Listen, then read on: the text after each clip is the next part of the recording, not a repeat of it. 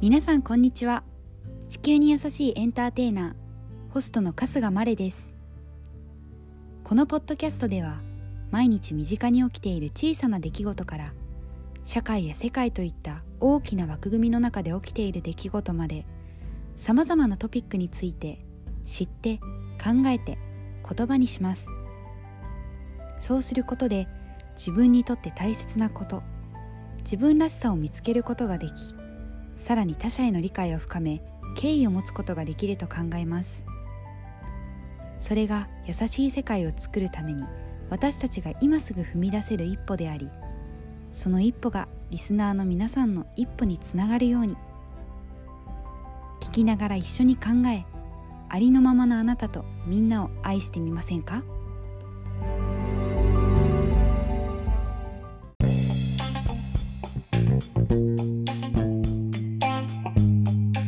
皆さんこんにちは春日まれですさて本日もシーズン3、えー、とてもディープな回になりそうな予感がもうしておりますなんて言ったってゲストは大西みどりさんですはい、こんにちは。こんにちはこんにちは。大西みどりです。はい、みどりさんはもうちょっと私の SNS などをフォローしてくださってる方はあのいつもいつもあのマレには友達がみどりさんしかいないのかと思われるんですね。そんなことない品質品質人物なんですけれども、初めましての方もいると思うので、えー、ドリちゃんご紹介お願いいたします。はい、えー、ご紹介預かりました。大西みどりと申します。えー、まりちゃんからはドリちゃんと呼ばれております。えっと、今は、えっと、フリーランスでミュージカルを中心に舞台の活動しております。で、それとともに、まあ、子供たちに英語なんですけど、英語ミュージカルの教えとかをしております。はい、そんな感じです。よろしくお願いします。よろしくお願いします。ありがとう。なんかもうポッドキャストにドリちゃんは出てくれてるような気が勝手にしていた。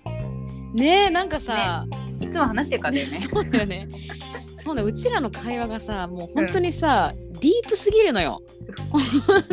いつもポッドキャストなんでね。いつもポッドキャスト普通に流せるみたいな。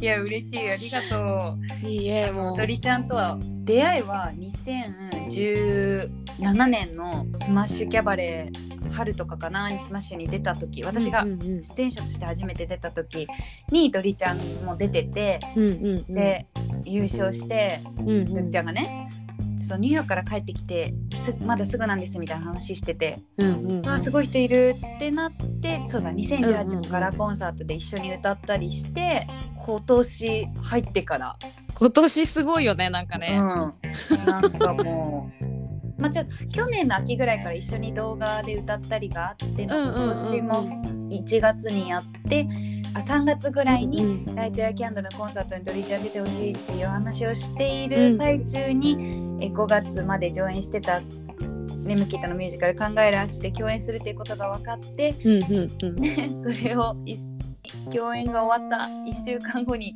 ライトやキャンドルも一緒に歌ってで10月も共演が決まってるという。そうなんだよね。なんという運命の巡り合わせでしょうというくらいなんか被ってるよね、本当に。本当に。もうド ドリイヤー。どれ私はマレイヤーだよ。お互いにもそんなちょっとご縁を感じざるを得ない。う、はい。みどりさんに来ていただいたんですけど、うんうん。ライトやキャンドルと考える足とどうでした？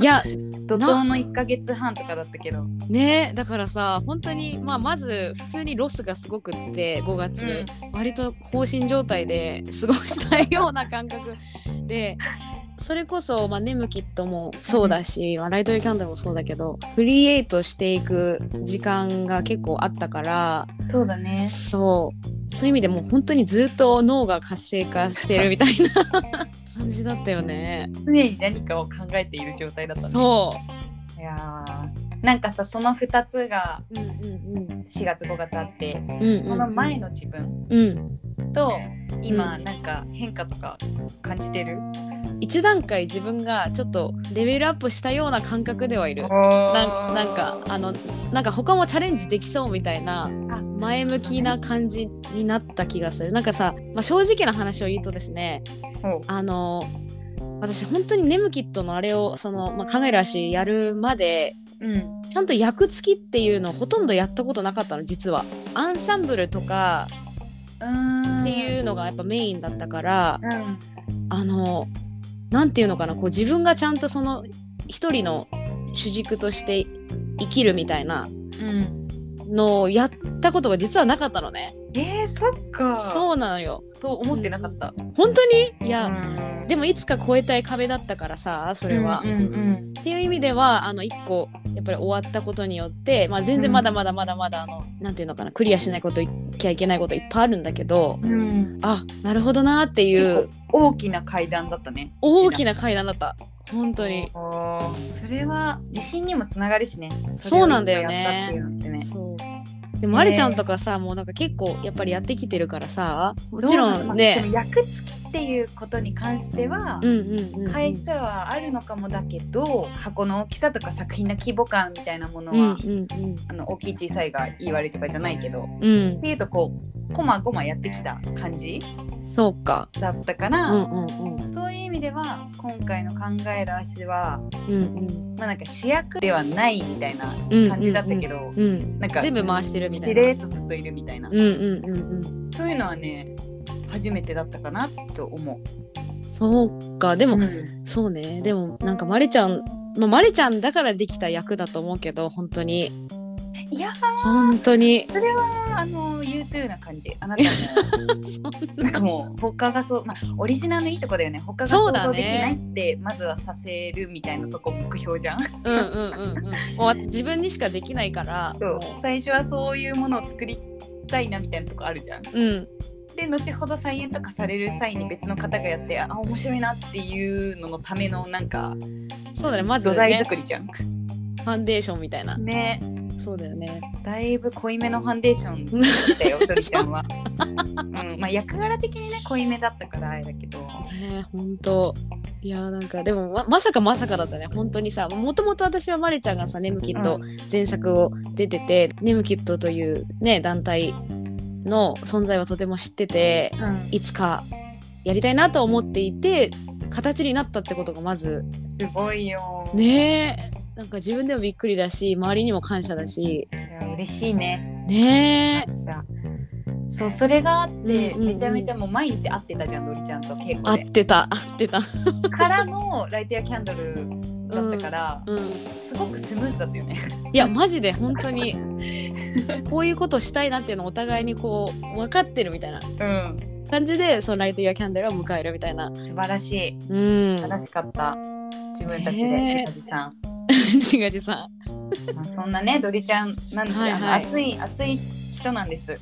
汗をかいてね生きていくっていうのがね最近のテーマのドリちゃん。そうなんですよ。大汗かいて生きていけばきっとこの人めっちゃ汗かいてるじゃんって。思 ってくれるんだろうなっていうねちょっとまあ他力本願なとこあるんですけども。でももう汗かくにはね自分が動かないといけないから。そうねそうね。そんなドリちゃん。うん。シーズン3ははいはい。それって本当に当たり前というのでやっておりまして。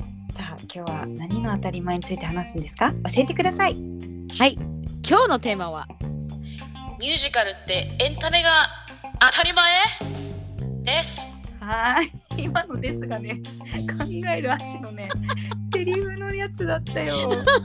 聞いてる人とか見てる人にあの押し付けるタイプのです。もうね句読点だよね。そう。そう。はい。というわけでちょっと他のことに私は気を取られてしまいましたけど、はい。ミュージカルってエンタメが当たり前ってねだけ聞いたら、うん。うんそれはミュージカルはエンターテインメントやないかいっていうツッコミ待ちのセリフだったんですけど、うんどうなのってとこなんですよこれが皆さん。そうですよ。またコアな話をしようとしてるよね本当に。ミュージカルがなんか身近にないって人はあんまりこれ聞いてる人にはいないかもしれないけど、うん。でももしあんま見たことないよって人とかだったら、うんうん。その他のエンターテインメント、うん。映画とかうん。本小説とかうんうんうんドラマとか最近なら YouTube とかなんかそういうものと置き換えながら聞いてもらっても面白いのかなって思ってます。うんでなんでこれをドリちゃんと話そうかなって思ったかっていうとまあいろいろあるんだけど理由は、うんうん。まあ、第一にそのこの間ね考える足とかライトやキャンドルとか。うんうんででまず考え出したのが日本オリジナルミュージカル。で、はい。日本のことを題材にして日本語で書かれて何日本に住んでる私たちが演じてるっていうものに出た経験とかあと「ライト・エア・キャンドル」のコンサートは社会問題をこう考えるきっかけになったらいいなっていう思いで作ったコンサートだったりするのでうん。まあそれがただのエンターテインメントだけなのかって言われたらそうじゃないものを一緒にやったり、えっと、ニューヨークにそれぞれねうんでうん。ミュージカルを勉強した経験があるからうんうんまあニューヨークではどうだったのみたいな話が共通点があるのでうん。うんそこからいろいろと考えていけたらなと思うの。とりあえずあの遡ってうん。私たちのなんていうのかな、まあ、ある意味共通点のニューヨークとかの生活というかうん、ですね。ねちょっと。ドリちゃんはニューヨークはいつからいつまでいたの、2015年の4月からうん。2017年の4月もともとはね1年間の予定だったの。まあそもそも私大学がそあの、まあ、まりちゃんは知ってるんだけど普通の普通の4年生大学うんうん。で、まあ、これもまた奇遇で一緒なんだけどまりちゃんと同じえ英文科なんですよ。なんかもともとミュージカルすごい好きでで周りもそういう友達がちょっとずつ増えてきてうん。でこのまま大学4年間普通に終わっちゃっていいのかっていう焦りがすごいあったの2年生ぐらいの時か、うんうん2年生終わりぐらいかな。それで3年生をまたそのモヤモヤで過ごしてるうちにあもうダメこれあかんってなってうん。3年生終わった時に休学届を出してうん。でもうちょっとニューヨーク行ってきますみたいな 感じあだったのでだから完全に大学日本の大学はあのお休みしますという形で。ーなるほどね。はい。で学生をやってたんだよねニューヨークでも。そうね。い HB スタジオという一応演劇の専門学校みたいなところにいて、実はねあの日本でお芝居の勉強をしたことがなかったのね、うんうん。ミュージカルやりたいとか言ってたんだけどなんか、まあ、まずお芝居に対してのなんか感覚っていうのがすごい私本当に、まあ、今思うとずれてたなと思うんだけど、うん。なんか勢いでできるものだと思ってたのすごく。なんか私妹がいてですね妹もい舞台あの女優というか、まあ、小劇場がメインなんですけど、うん。やっててで妹はちょっと演劇をもう高校生の時から結構本格的にやっててお姉ちゃんって芝居がそんなんでできると思ってるのバカみたいだよみたいなこと言われて ふざけんなみたいな感じでなんかすごい喧嘩したの。確かそうニューヨーク行く前に。まあ実際行ってみてであのその学校があの歌ハーゲンっていうその、まあ、いわゆるメソッド演劇のうん。ところだったからどういうノウハウでお芝居ってこう骨組みを立てていくのかみたいなところから始まるんだけどうん。もう目から鱗で。うん。こうやって実はみんな結構ちゃんとロジカルに立てて、まあ、特にアメリカのあの、うん。俳優さんたちはやってるんだなっていうのを初めて知ったのねそこで。へー。よく飛び込んだねそこにね。でもやっぱニューヨークっていう土地柄っていうのもあってさこう、うん。世界各国のさ人がやっぱ来てて実は自分の国では超有名なんだけどちょっと一旦、あのリセットというか自分のキャリアを置いて新しくやってみたいみたいな人も結構いて、へえ。そういう意味では良かったなって思うことが多いかな。受け入れてもらえる環境うんうんがね、整ってるっていうのは。なるほど。じゃあそこで2年間うん、ねそうだね勉。強していって、うんうんまあダンスも歌もやりながらっていう感じだった。そうですそうですそうです。実際2年過ごしてみて、でエンターテインメントや、まあ、うんうん。ミュージカルね、ミュージカル見たりとか、自うん。分がやったりとかあったと思うんだけど、うんうん。まあ、今のドリちゃんは置いといてその時、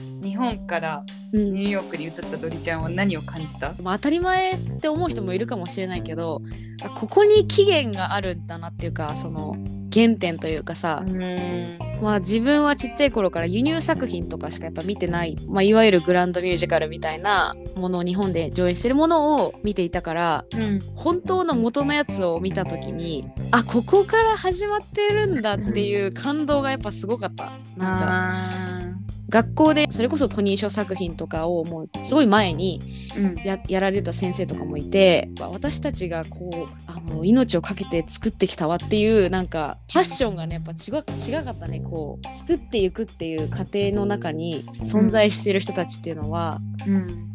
もう熱い。とにかく熱い。あとはさうん囲まれるじゃんその物理的にも大量の劇場に囲まれるじゃんニューヨークにいると。うんうんうんうん。でさ毎日どっかに行けばミュージカルが見れてうん。しかも学生とかには優しい料金設定がされていて、なんか学びたいって思ったらいくらでも学べる環境みたいなのが私も衝撃だったかな。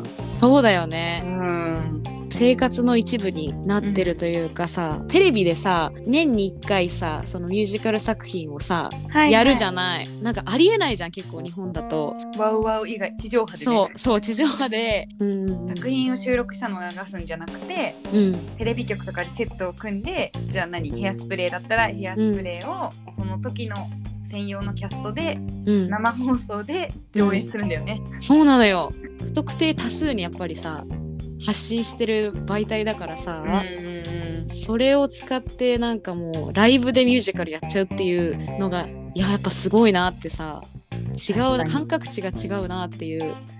確かに。なんか日本だと最近結構さ歌番組とかには出るようになったじゃん,、うんうんうんうん。毎回ミュージカル枠があるじゃない。うんうんそういう面ではなんかやっぱりエンターテインメントとか音楽として楽しまれるようになったのかなみたいな。映画とかでもさ、結構ミュージカル俳優さんが歌ったりとか、ミュージカル映画が流行ってるからね。そうだね。そうそういう流れはある気がするけどじゃあテレビ局がお金かけてセット組んで、うんうんうん。生放送枠使ってでも24時間テレビの枠で一そうだね。本ミュージカルやるかって言うたら、うんうんうん。多分ないと思う。うんないよね。うん、ミュージカルっていうもの自体がねうんうんうん。やっぱりアメリカで生まれて広く根付いて一回は見たことあるよみたいな人が田舎とかでもいるのではって感じだよね、そうだようね。ん、だからこそみんなニューヨークに行きたいし行くんだけどね。そう。で今ちょうどあの松岡さや子さん私とドリちゃんとさや子さん3人で「ライト・ヨア・キャンドル」ってコンサートを出演したんだけどうんさや子さんが今スマッシュキャバレーグランプリの賞金としてもらった商品でニューヨークに今滞在中で、で毎日ね3人の LINE でいろいろやり取りしてるんだよね。大したことない場所の写真とかもニューヨークっていうだけでさやっぱさ私たちも記憶が蘇ったりさ。もうさうわーみたいな。ありがとうさやねあげてくれてみたいなさ。空の写真でも嬉しいみたいな。そうそうそうそうそうそう。こう常にニューヨークは好きっていう思いはあるはずなのに、うんうんうん。やっぱちょっとこう薄れてたよね色がね。なほんとそね。それをねさやねのあうそうのなのよ。言葉やうんうん。写真やいろいろが送られてきてね、私うん。の中で今めちゃくちゃ鮮やかになってきて。そうそうそうそうそう。それもあってね話したくて今日。そうなんだよね。その流れでねまりちゃんから一緒にやろうっていうお話をいただいて。うん。見た作品とかでうんうん。結構印象的だったものとかある？ちょうど私まあマレそうだマレちゃんもねいたんだもんね同じような時期そう、にね私ね2016の夏からうんうん2017のうん。冬だから、うんうんうん。なんかドリちゃんのグラフでいう最後の方ちょっといたみたいな感じ、そっかそっかそっか。そうそう。でまあ時期的にディアイバン・ハンセンがねすごかったからもう。でそのちょっと後にハミルトンがうん。何だったかな。でハミルトンはちょっと見られずで私は帰ってきちゃったんだけど、デーバンハンセンは見たんだ見たのよ。キャストは？キャスト本当にあのオリジナルうんベン・プラットでだからちょうどあのえっとねまだねプレビューだったかな？すごい作品ができできたなというかなんかその自分が知ってるミュージカルと違うっていうどういうとこが違ったの？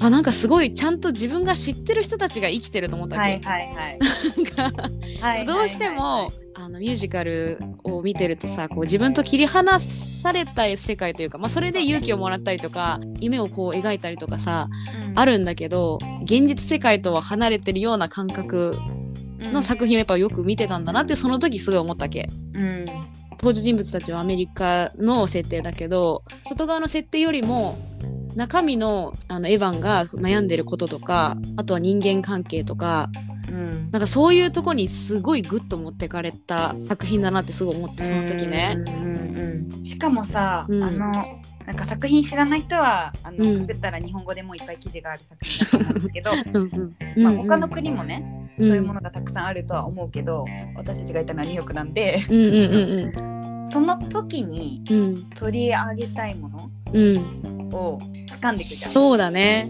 で出会い版ハンセンもさうんうん。あの SNS をすごい駆使するじゃそない？うそうそうそうそうそう。でそれがさこうバズるとかが日本でも出始めた頃じゃんそうだよね。この201617って。うんうんうんうんうん。それがもうホットなんだよね。めちゃくちゃ見てるめちゃくちゃホットだったねあの時。そういう新しいうん。ものに取り組んでいって、うん。でそれに対してさみんながわーわーや言えるじゃない言える環境もあるじゃんニューヨークそうだよね。プレビューの初日とかが終わるとうんうんうん。いろんなもう目の肥えた評論家たちが、いろんなところに記事書くじゃん。そうそうそうでそう。次の日もバーンってプレあのレビューが出てでこの作品はどうなのかみたいな。うんうんみんなが見に行く価値があるのかみたいなのがそれで結構決まっていくとか、今だったら SNS でさうん。こうみんなが発信してってうん。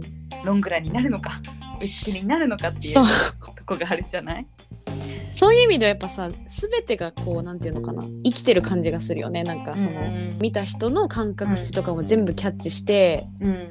進んでいくっていうのがあるからさ、うなんならすぐ潰されるかもしれないからやっぱ作る方もねそうだよね。よくしようよくしようってならなきゃだもんね。作り手がさもちろうん。ん大事にしたいこととか、うん。表現してる人たちが守りたいものとかもありつつもうん。どこかでやっぱ寛容にお互いにならないとそうね。上演が続けられないっていう最悪なことが起こるもんね。そうそうそうそう今たまたまねあの実はそのニューヨークの留学してたと思う時に、まあ、ダンスのスタジオであったりとかしてた子が今、うん。パニーガールっていうブロードウェイミュージカルに出演しているんだけども、もうすごいんだって毎日の変更点が。あーもうこまあオンでブロードウェイでやってるのに。オンでやっててなんだろうコールタイムの前とかになんか多分指示とかされて「はいじゃあここ変更点です。やってください。どうぞ」みたいな感じの。もう開演前にってことね直前にそう。そうそうそうでも彼女はあのとてもそれを楽しむタイプだからよっしゃやってるでみたいな。うん。あの感覚でできてるっていう風になんか書いてたけどでもそれが苦手な人ももちろんいるじゃない？あれなのかな？ブロードウェイとかに立つってなったらもうそれがあって当たり前っていう感じなんだろうね。そうだね、うん。それできなきゃ立てないよという感じなそうのかな？そうそうそうそう今、うんうんもうブロードウェイに上がっててもやっぱよくしていかないといけないもんね。そうだね。だからさっきの話にね戻るけどやっぱり。常に常に常にやっぱやっていかないと。モアエンドモア。モアエンドモアだね。ニューヨークで印象的だった作品。うん。まりちゃんは？いやいっぱいあるけどさ、うんうんうん。ドリちゃんがねやっぱ日常を切り取るとか、うんその近くにあるみたいな私もすごくうん。ビビッとくるものが多かったしうんうんうん。ちょっとハミルトンに関してはあの、うんあのいろいろと言いたいことがありすぎて YouTube に長い動画が上がってて 見てもらったらいいそうだねそちらをご覧いただいてやっぱりちょっと 解説もね必要だから、はい、私の YouTube チャンネルにハミルトンっていうもうプレイリスト作ってあるのでうんうんそこにいろいろおすすめポイントとかも載ってるんですけど、まあ、あれは一言で言うとうん。この2000何年だあれ、10まあ、その辺です。その辺だよね詳しいことは。17とか。201567ぐらいにうんうんうんうん。アメリカであのキャストでうん。アメリカ建国の話1700年代のお話をうん。あのタイミングドナルド・トランプ政権になる前に やった。そうだね。やったっていうことに意味がありすぎてさすがだなって思った。タイミングもベストだったんだね、うん。その時。あとはなんか私結構あのパブリックシアターとか5つぐらいのお芝居を常に上演してるシアターとかがあったり、うんうんうん。あとなんかアジア人のコミュニティのシアターカンパニーとかのを見にあったねあったね。そうそうそうしてたんだけどう、んうん。そういうところはうん。こうブロードウェイの華やかなイメージとはまた打って変わって、うんもうリアル社会問題うん。をもう抗議するような作品とか結構多かったしはいはいだはい、はい、から難しくて私分かんなかったのとか結構あった。しそうだね。なんか私もねなんかたまやっぱりそのアジア系の、まあ、コメディのショーとかも行ったのね。なんか本当にアングラな感じの。はいはいはい。まあついていけないのよほぼほぼ。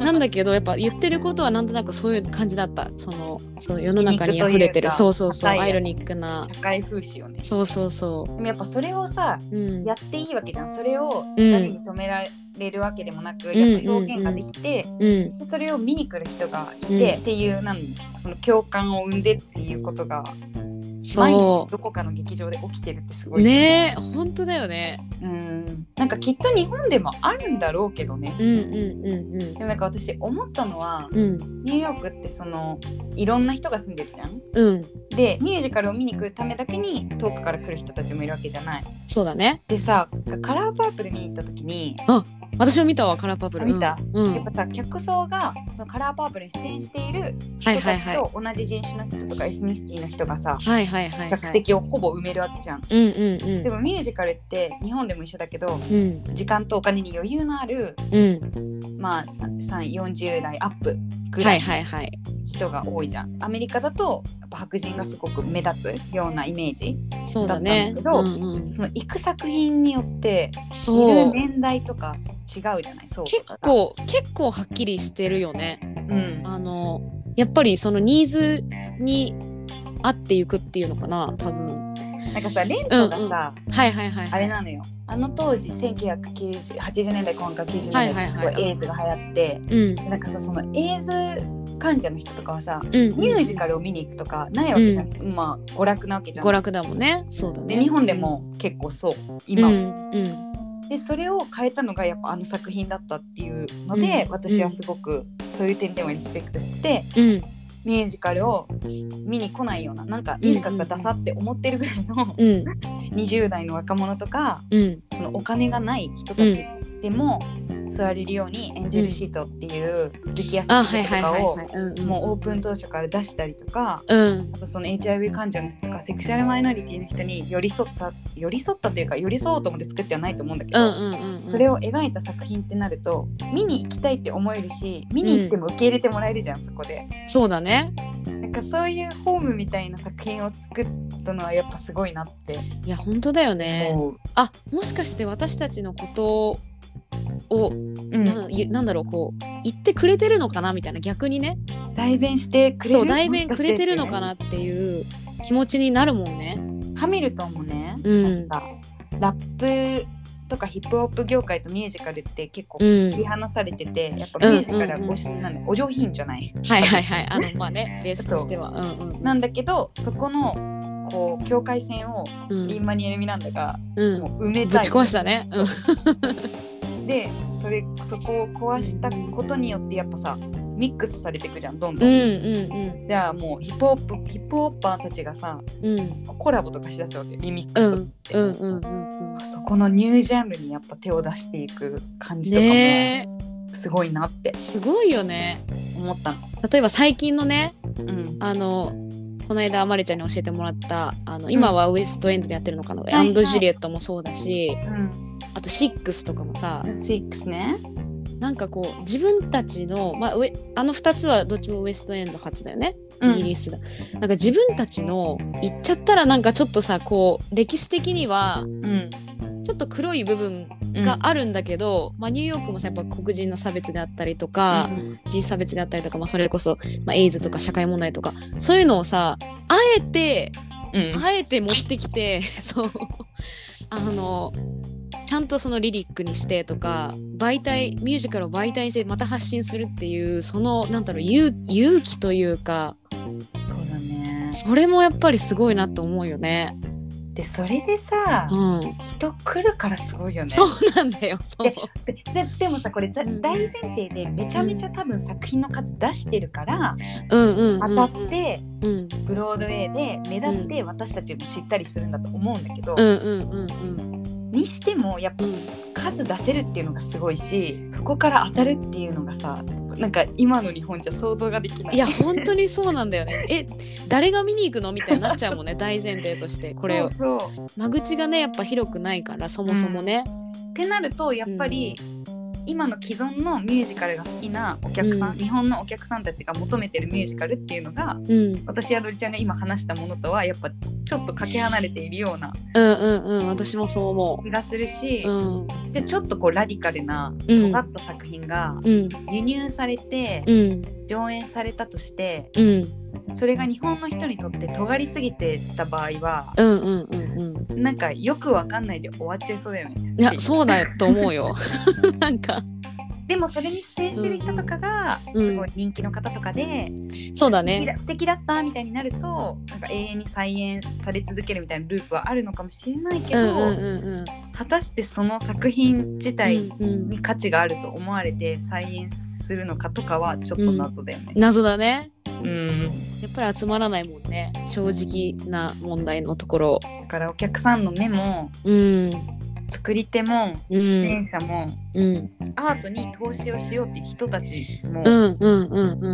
ねミュージカルを生んだニューヨークやウエストエンドとかうん多いなっていう気はする。いや本当にそうだよね。なんかみんながなんか協力し合ってる感じがするよねとても。その、うん。まあお金を持ってる人がっていうのはあると思うけど、うんあのこの一種のアートの媒体を絶対に続けないといけないっていうなんかこう使命感みたいなのをなんだろうひしひしと感じるというかあの街にいるとね。でちょっと離れてさ数年経つとやっぱ忘れてっちゃうんだよね。ねえそうなんだよ。いけないいけないと思いつつ。そうそうそうそうそう。そう。日常にどんどんどんどんどんどそん。う。なんか日本のいろいろを見てるとさ、そう。なんかでもどうせ私はあれはなんかオーディションすら受けれないわとかになっていやほんとそうなんだよね。立てないわとか言ってさどんどんそっちのループに行ってさ。そうそうそうそう。どうせできないしみたいな。たまに立ち止まらないととあとさうん。私思ったのよ、あのうん。3月とかにやってたサフスっていう、サフス？うん。うん。あとね、フィリッパスとかそのハミルトンでライザやってた俳優さんとか、あとあの、カムフロムアウェイのさはいはい。あジェンジェンね。そう、えー応募者さんたちはいはいはいはい。もうんキャスティングされてた、うんうん。パブリックシアターで上演してた。ミュージカルがあってそれうんがアメリカの女性の権利を訴え始めた頃の最初のフェミニズムのはいはいはい。頃のお話へえ。900何年1800年代後半かそうだね。の時に実在した人物とかその時の本とかをベースに作られたミュージカルで、うんうんうんですごい新作だしうん出てるキャストもねまだブロードウェイ立ってない人とかもたくさんいるの。うんそのうん中にさやっぱそこに作品に共感してうん。ブロードウェイでガンガンやってるうん。人たちがい,、はいるわけキャストに。ね。でみんなと同じサイズの顔写真で普通に並んでんのキャストのとこに。もう私それ見て泣きそうになったなんか。いや本当にさあそういうことだよねみたいな。ね。そうだそうだ。さやねえがさあのさやこさんですね。さやこさんがあのリトルショップオブホラーズをはい。昨日見たのかな、昨日見てって言って、そうリトルショップオブホラーズも今回40周年。できてうん。40周年だから、おい、あのそれこそそれもオフブロードウェイから始まってるうん。作品だからって言ってあのちっちゃい劇場で今ねやってんだよね。うん。それにもさやっぱさクリスチャンボールとかさバリバリ バリバリ本当にトニー賞とかそうなんです。やってるよすごい人たちなんですよね。そうなんですよ。なのにやっぱりあえて多分まあキャスティングされオファーしがあったのかもしれないけどもでもそれでもちゃんと選んで出てるはずだから、うん。うだよ感ねしているっていうことがあるんだなと思って。あそうだそうだ。えっと思い出したわちょっと。あのユニオンとかノンユニオンとかってアメリカの俳優の組合があるじゃないですか。うんうん。で基本的にまあでもちょっとシステム変わってきてはいるけどちょっと前まではノンユニオンの人は基本的にやっぱブロードウェイ作品とかうん。ちょっと出られないみたいないろんな縛りそうそう縛りがあってでその時にやっぱ習ってた歌の先生に聞いてうん。なんかあえてノンユニオンを選ぶ人もいるって言言ってたのね。そう自分たちが出たい作品に出たいからっていうなるほど俳優も全然いるんだよねみたいな話をされて私びっくりしてそれで。うん「へえだってブロードウェイにいるんだったらブロードウェイでしょ」みたいな。そう。もうか単純な単細胞の頭であの思ってたからなるほどなってそういうことをあえて選ぶ俳優さんたちもやっぱこの環境ででもいるんだなっていうこの環境だからこそなのかもしれないけどなるほどね。まあ選べるだけあそるっていうのもそうそうそうそう。ねなんかそれ聞いてたらうん。やっぱりこう出演してうん。その作品の一部になるわけじゃん。うん。役者目線から言ううんと。うんうんってことはさそのストーリーに賛同してないとさうん。絶対出れないよねっていう。出られないねそうでもなんかそこみんなどうなのって思う私。なんか私は全然もう選ぶだけいっぱい仕事来るんだってくる立場じゃ全然ないし、うんうんうん普通に受けれるオーディション少なくて毎日見に行ってるんですけど、うんうんうんでもえこの話どうなのみたいのにはある時からもう出ないようにしてる。うんうんうんうん。なんかそこは選ぶ権利自分も人間だしあっていいよねみたいな。いやあるよあるあるある。結局絶対さ、共感できないまま終わるじゃないそれって。それで演じてるのってうん、大丈夫って思っちゃうよね。うん、難しいけどね。あれだよね。その役がどうこうとかじゃなくてねその作品自体がしてることに対してっていう話ではあるけど、単純にねミュージカルって言ってもいろんな見方もあるし捉え方もあるしやる方も一概に一概に華やかな世界と言えないし。ね。エンターテインメント楽しいキラキラというイメージが大事だしね。なんかそれを利用していろいろできるっていうところもうんうんうんうん。あるからね、うん。あとなんかさその作品の内容以外にもうん。例えば、うん。プレイビルってあるじゃんプレイビル、はいはいはいはい。あれってなんなんて言ったらいいの、まあ、一個の会社なんだけど広告だよね。そうだね、うん。広告会社だよね。ミュージカルとかそのブロードウェイまあオフブロードウェイいろいろニューヨークで上演されてるもののうん。パンフレットをこう、うん。作ったりとかうん。広告を売ってる会社があってうん。でそこがさ今例えばプライドマンスじゃん。はいはいはい。ってなるとさ虹色のななるよね。で上の部分とかうん。あとエイズ患者への募金を募る会とか、うん。あと私ブロードウェイフリーマーケットうん。っていうのに行ったことがあってほうほうほうほう。それがね9月とかなのかな時期的に。うんうんブロードウェイの過去の公演で使われた小道具とか衣装とかうん。余ってんじゃん、はいはいはいあはい。れをね、うんうんうん。あのフリマでね俳優さんたちが売ってんのよ。ええそう。売ってで結局その売り上げを、うん。あの寄付するでそこにさうんやっぱ俳優さんに会いたいから買いに行く人もいるし普通に作品のオタクだったらめっちゃ買いたいじゃん、うん買いたいよね。えー、すごいと思って。アン原田さんとかが普通にそこに立ってるの えー、アン原田さんですか？みたいな。す それはそれでさまたやっぱさね俳優さんが売ってるってことにもやっぱり価値がうん。一つ出るし。お金もらって売ってないじゃんって思う売ってないよね。そうだよね。あオッケーオッケーみたいな感じでみんなこれ売るんだすごいと思ってえーみたいな。すごい基本的にそうだよね。やっぱシシェアしたいっていう気持ちが強いんだろうね、その作品云々ってよりもやっぱりこれをメッセージとしてシェアするとかやっぱうんその後につながるようにちゃん。とうんうん。シェアでさ思ったのは、マジで私たち永遠にニューヨークの話しますけど。本当だねあのさハミルトンとかさうんうんうん。うん今わかんないけどうんうん上演開演前か。うん。開演前にキャストとかがさ、うん。あのお客さんが待ってるところに出てきて毎回歌うみたいなのやってたの覚えてる？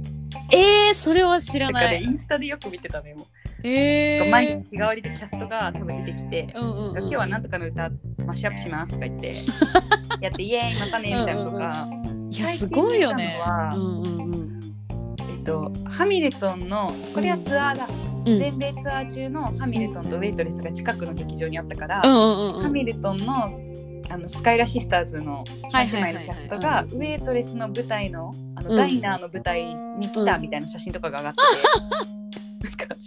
えちょっと日本日本じゃ考えられない。絶対ないよねだってさ。日生劇場の人帝劇行かないよみたいな。本当だね。近いけどみたいな。えそんなコラボもさしちゃうんだね。寛容さがいや素晴らしいな。素晴らでもやっぱりさそれはお互いお互いやっぱりオリジナルっていうのもあると思うしさその日本ではもしそれやったらさ、権も利上ね。うそう権利上多分ちょっとそっちでは流せないみたいになるからさ、ね面白いよね。いろい。ろやってくれるんだもんみんな。楽しいって。て本当だね。うん。あとあれじゃない、うんうん。バックステージツアーとかさあ楽屋とかガンガン載せるじゃん。ガンガン出すねガンガン。あれもだから日本もオリジナル作品ならもっと出していいんじゃない？そうだねあとさほら私もよく見るんだけどさなんかこうブロードウェイのキャストたちがさこうなんか日替わりでさ紹介とかしてくじゃん。うんうんうん。ええ5分前まで喋ってるみたいなさなんか そう。あのシェアの精神すごいな、すごいなってそう本当に思うよね。なんかこう損なくないみたいなスタンスなのかなって。基本的にはやっぱりあの一俳優としてっていうよりも一人間としてやってますっていうなんかスタンスがやっぱりうん確かに。強いからだから私の口から出るこれですとかさなんかなんだろう。その人をちゃんとリスペクトして見てるというか。あ の私いろんな俳優さんインスタライブとかやるとちょっと見ちゃうんだけどさ、うんうんうんうん。普通に楽屋でメイクしながらインスタライブとかやってて最高だなって思って見てる。そうだよね。うん。まあ、でも確かに時間の有効活用がうますぎるみたいうなまいよねあそういう意味で私ねあのねエヴァちゃんわかる？エヴァノブレ。あわかるよ。ミス・サイゴンの。そう。彼女もさすごいのよ。私生活のバラしようが。もうなんか。結構ヘイレスタウンとかね。そう。それこそさポールダンスとかもやってるの確か、ななんか。見る見る。え大丈夫？それ作品的にあの今体とか見せて大丈夫な系なのみたいな。さなんかドリちゃんが心配しちゃうぐらいね。そうそうそうそう。見てるこっちがちょっと心配になるくらいもうなんか全然気にしてないよね。だってさうん。人間だもんねっていう、なんかでもそこ難しいよねその、うん。俳優でという仕事をやってる限りはやっぱ私生活は隠せみたいなそうね。あると思うしうんうん自分のあの考えを言い過ぎてうんうんできる作品なくないみたいになっちゃうとかあると思うけど、うんうんうんうんどっちがいいのっていううん話よって思っちゃうよね。うね。も私はやっぱそういううん。アメリカやイギリスやうん最近オーストラリアなどのうん。俳優さんたちのそういう発信の仕方とかを見てる方が自分がハッピーになるの。そうだね。その人がど何考えてるのかなとか、何が好きなのかなって見れた時の方があなんか共感できるなとか素敵な人だなって言って、うん。じゃあその人が役やってる時にうん何？じゃあポールダンスを思い出すわけじゃないじゃん。うんうんうんうんだってすごい俳優さんだから、うんうんうんうん作品としてしっかり見れるのであればそうだね。自分があのその知ってるというかさやっぱそういう発信をしてくれればしてくれるほどさその人の中身が分かってきて中身が分かった上でやっぱその役を見るとさあこういうことこういう考えでやってんだろうなっていうそのなんていうのより近く感じるというかさ、めっちゃわかる。偶像じゃなくなる。めっちゃわかる。キャラクターがね。アイドルとの違いはそこにある。そうだね。そこだね。だからアイドルがミュージカルやるのどうなのってちょっと思ったりする。わかります。とて。もわかります。大人の事情があるんだろうけども。置いといて。まあでもアイドルも一人間だからね。うん。そうだね。やっぱりなんかそうだね。まりちゃんも私もそうだけどその人となりが分かってる人と一緒に仕事もしたいしうん。作品も見たいしっていうのがやっぱあるよね。そういう意味ではさオーディションとかもさうん人となり見る回じゃんあれって。そうなんだよね。